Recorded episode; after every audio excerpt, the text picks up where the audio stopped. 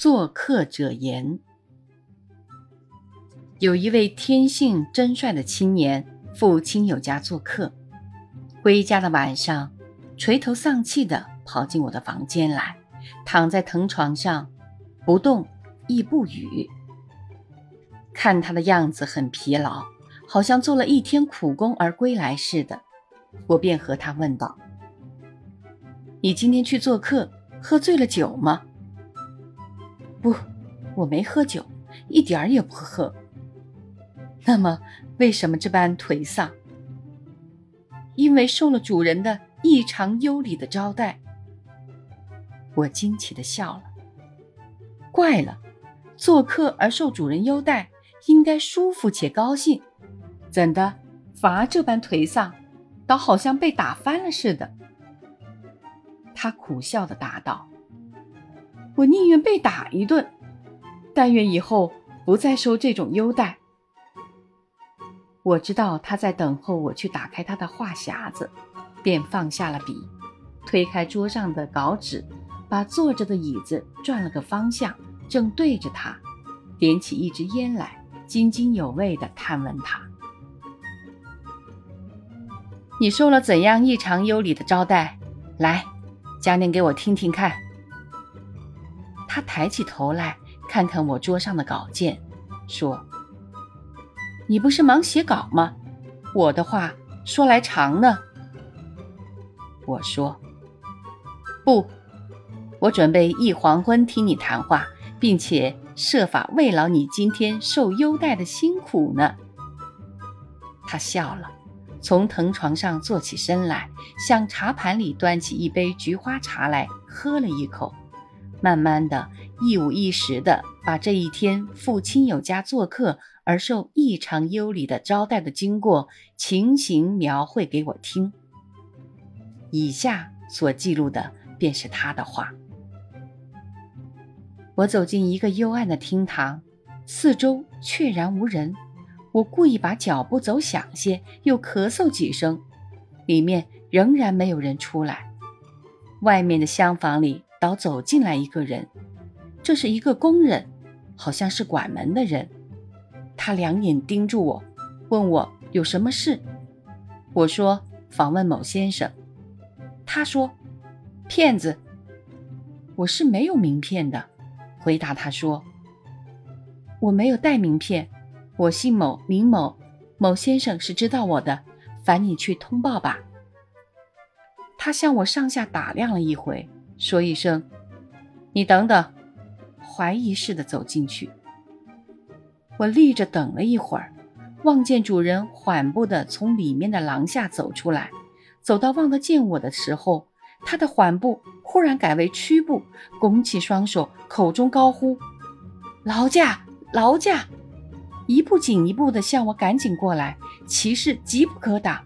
我几乎被吓退了，因为我想，假如他口中所喊的不是“劳驾，劳驾”，而唤“捉牢，捉牢”，这光景定是疑心我是窃了他家厅上的宣德香炉而赶出来捉我去送公安局。幸而他赶到我身边，并不捉牢我，只是连连的拱手弯腰，几乎要拜倒在地。我也只得模仿他拱手弯腰，弯到几乎拜倒在地，作为相当的打理。大家弯好了腰，主人摊开了左手，对着我说：“请坐，请坐。”他的摊开的左手照着的是一排八仙椅子。每两只椅子夹着一只茶几，好像城头上的一排女墙。我选择最外口的一只椅子坐了，一则贪图近便，二则他家厅上光线幽暗，除了这最外口的一只椅子看得清楚以外，里面的椅子都埋在黑暗中，看不清楚。我看见最外边的椅子颇有些灰尘，恐怕里面的椅子。或有更多的灰尘与龌龊，将污损我的心智的淡青灰逼击长衫的屁股部分，冻得好像被摩登破坏团射了浆水一般。三则，我是从外面来的客人，像老鼠钻洞一般的闯进人家屋里深暗的内部去坐，似乎不配。四则最外面的椅子外边，地上放着一只痰盂，丢香烟头也是一种方便。我选定了这个好位置，便在主人的“请请请”声中捷足先登地坐下了。但是主人表示反对，一定要我请上座。请上座者就是要我坐到里面的，或许有更多的灰尘与龌龊，而近旁没有痰盂的椅子上去。我把屁股深深地埋进我所选的椅子里，表示不肯让位。他便用力拖我的臂，一定要夺我的位置。我终于被他赶走了，而我选定的位置就被他自己占据了。当此夺位置的时间，我们二人在厅上发出一片相骂似的声音，演出一种打架似的举动。我无暇查看我的新位置上有否灰尘或龌龊，且以客人的身份。也不好意思俯下头去仔细看看椅子干净与否。我不顾一切地坐下了，然而坐下之后很不舒服。我疑心椅子板上有什么东西，一动也不敢动。我想，这椅子至少同外面的椅子一样，颇有些灰尘。我是拿我的新制的淡青灰笔记长衫来给它开抹了两只椅子。想少沾些龌龊，我只得使个劲儿，将屁股摆稳在椅子板上，绝不转动摩擦，宁可费些气力，扭转腰来对主人谈话。正在谈话的时候，我觉得屁股上冷冰冰起来，我脸上强装笑容，因为这正是应该笑的时候，心里却在叫苦。我想用手去摸摸看。但又逡巡不敢，唯恐再污了我的手。我做种种猜想，想象这是梁上挂下来的一只蜘蛛被我做扁，内脏都流出来了；又想象这是一朵鼻涕，一朵带血的痰。我浑身难过起来，不敢用手去摸。后来终于偷偷地伸手去摸了，指尖触着冷冰冰的、湿湿的一团，偷偷摸出来一看。色彩很复杂，有白的，有黑的，有淡黄色，有蓝的，混在一起，好像五色的牙膏。我不辨这是何物，偷偷地丢在椅子旁边的地上了，但心里疑虑的很，料想我的新制的淡青灰色 B 级长衫上一定染上了一块五色了。但主人并不察觉我的心事。他正在滥用各种的笑声，把他近来的得意事件讲给我听。我纪念着屁股底下的东西，心中想皱眉头，然而不好意思用平促之言来听他的得意事件，只得强颜作笑。我感到这种笑很费力，硬把嘴巴两边的肌肉吊起来，酒后非常酸痛。需得空趁个空隙，用手将脸上的筋肉用力揉一揉，然后再装笑脸听他讲。其实我没有仔细听他所讲的话，因为我听了好久，已能料知他的下文了。我只是顺口答应着，而把我的眼睛偷看环境中，凭空的研究我屁股底下究竟是什么东西。我看见。他家梁上住着燕巢，燕子飞进飞出，一气一朵粪在地上，其颜色正同我屁股底下的东西相似。我才知道，我新制的淡青灰 B 级长衫上已经沾染了一朵燕子粪了。外面走进来一群穿长衫的人，他们是主人的亲友或邻居。主人因为我是远客，特地邀他们来陪我。大部分的人是我所未认识的，主人便立起身来为我介绍。他的左手臂伸直，好像一把刀。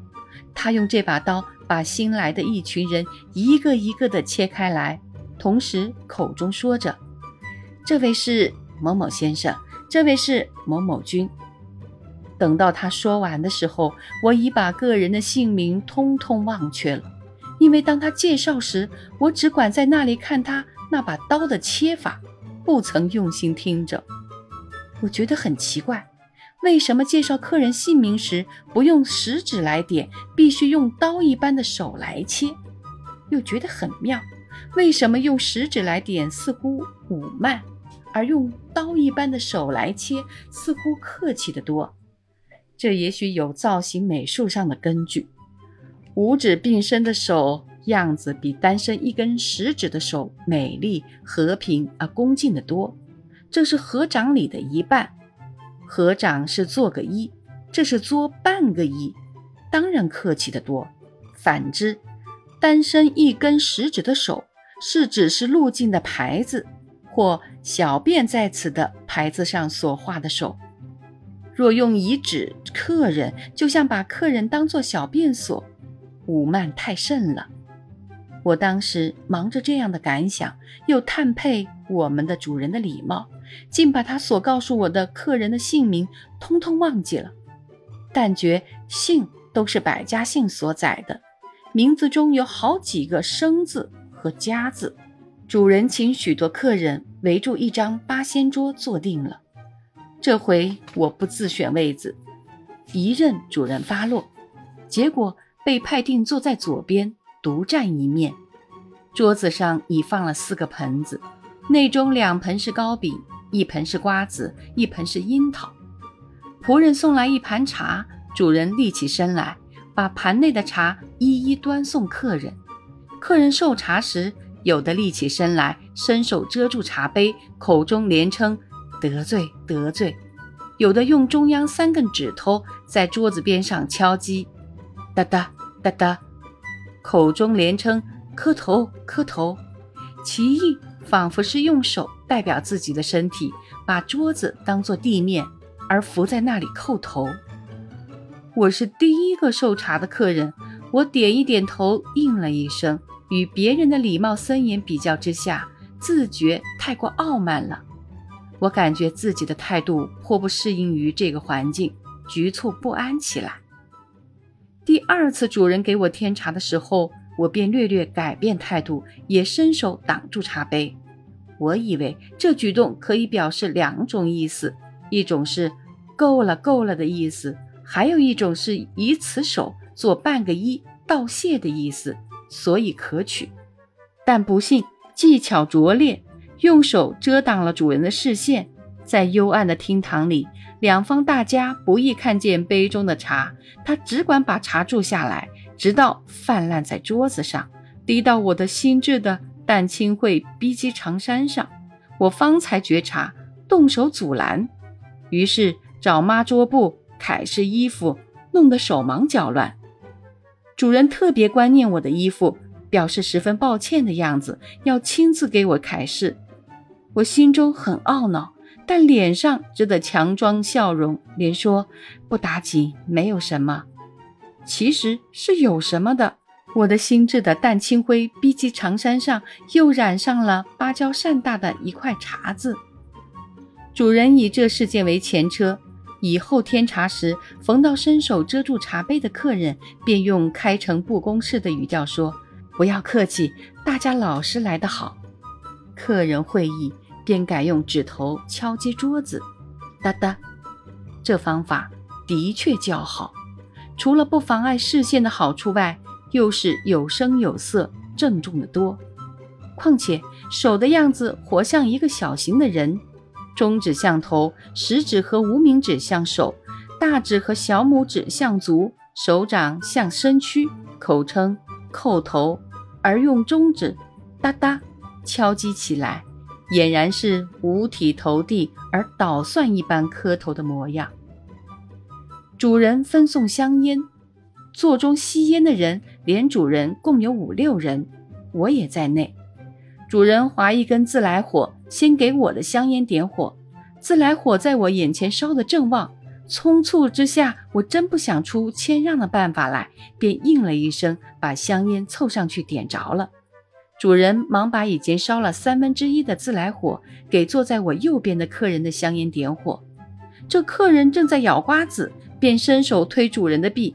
口中连叫“自来，自来”，“自来者”并非自来火的略语，是表示谦让，请主人自己先来点香烟的意思。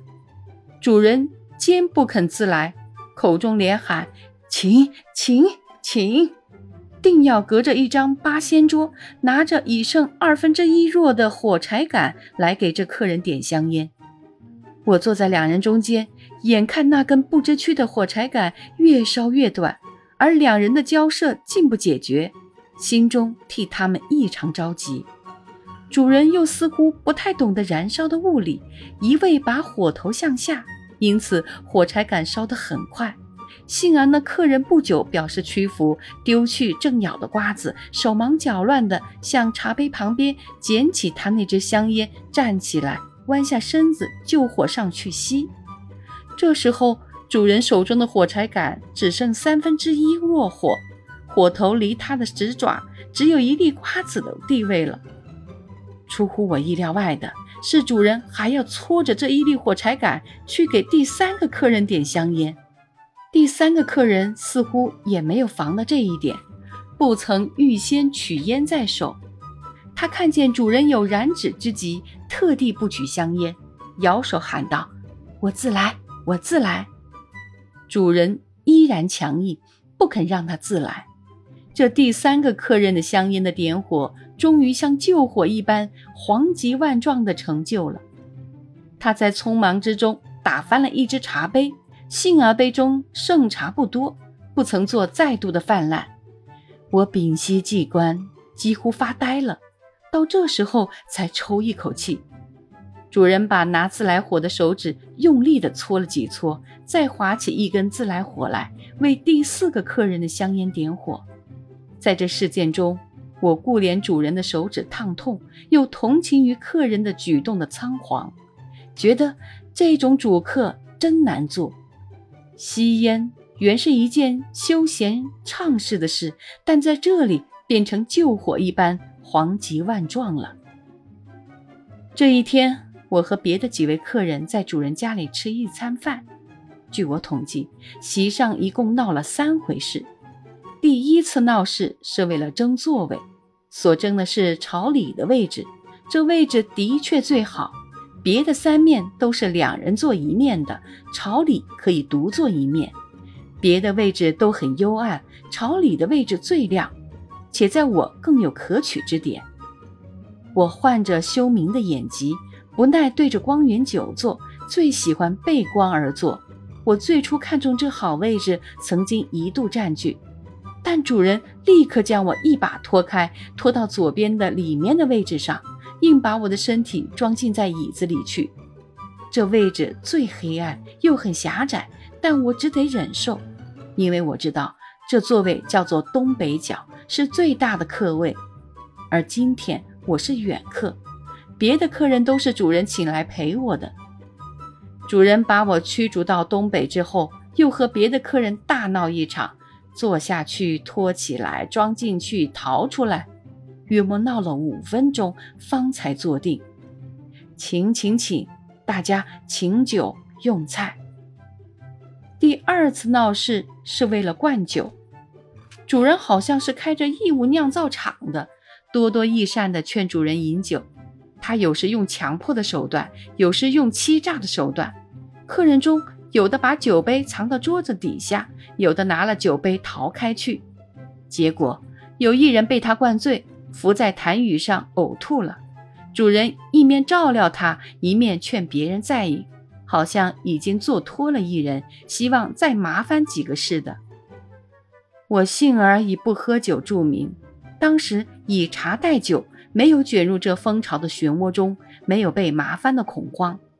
但久坐壁上观，也觉得厌倦了，便首先要求吃饭。后来别的客人也都吃饭了。第三次闹事便是为了吃饭问题，但这与现今世间到处闹着吃饭问题性质完全相反。这是一方强迫对方吃饭，而对方不肯吃。起初两方各提出理由来互相辩论，后来是夺饭碗，一方硬要给他添饭，对方绝不肯再添；或者一方硬要他吃一满碗，对方定要减少半碗。粒粒皆辛苦的珍珠一般的白米，在这社会里全然失去其价值，几乎变成狗子也不要的东西了。我没有吃酒，肚子饿着，照常吃两碗半饭，在这里可以说是最肯负责吃饭的人，没有受主人责备，因此我对于他们的争执依旧可做壁上观。我觉得这争执状态真是珍奇。尤其是在到处闹着没饭吃的中国社会里，映成强烈的对比。可惜，这种状态的出现只限于我们这主人的客厅上，又只限于这一餐的时间。若得因今天的提倡与力行而普遍于全人类，永远的流行，我们这主人定将在世界到处的城市被设立生祠，死后。还要在世界到处的城市中被设立铜像呢。我又因此想起了以前在你这里看见过的日本人描写乌托邦的几幅漫画。在那漫画的世界里，金银和钞票是过多而没有人要的，到处被抛弃，扔在垃圾桶里。清道夫满满的装了一车子钞票，推到海边去烧毁。半路里还有人开了后门，捧出一。拨金棒来，硬要倒进他的垃圾车中去，却被清道夫拒绝了。马路边的水门厅上站着的乞丐，都提着一大筐子钞票，在那里哀求，苦苦地分送给行人。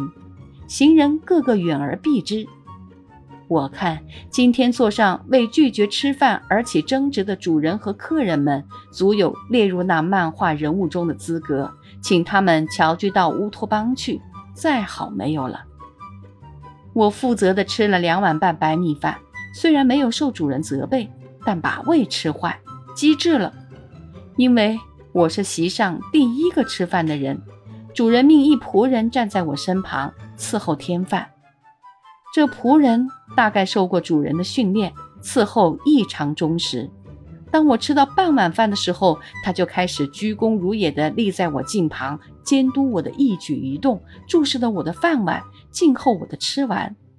等到我吃剩三分之一的时候，他站立更近，督视更严，他的手跃跃欲试地想来夺我的饭碗。在这样的监督之下，我吃饭不得不快。吃到还剩两三口的时候，他的手早已搭在我的饭碗边上。我只得两三口并作一口的吞食了，让他把饭碗夺去。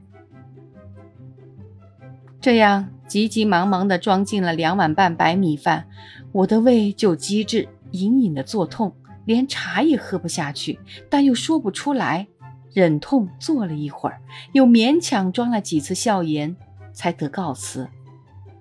我坐船回到家中，已是上灯时分，胃的机智还没有消。吃不进夜饭，跑到药房里去买苏打片来代夜饭吃了，便倒身在床上，直到黄昏，胃里稍觉松动些，就勉强起身跑到你这里来抽一口气。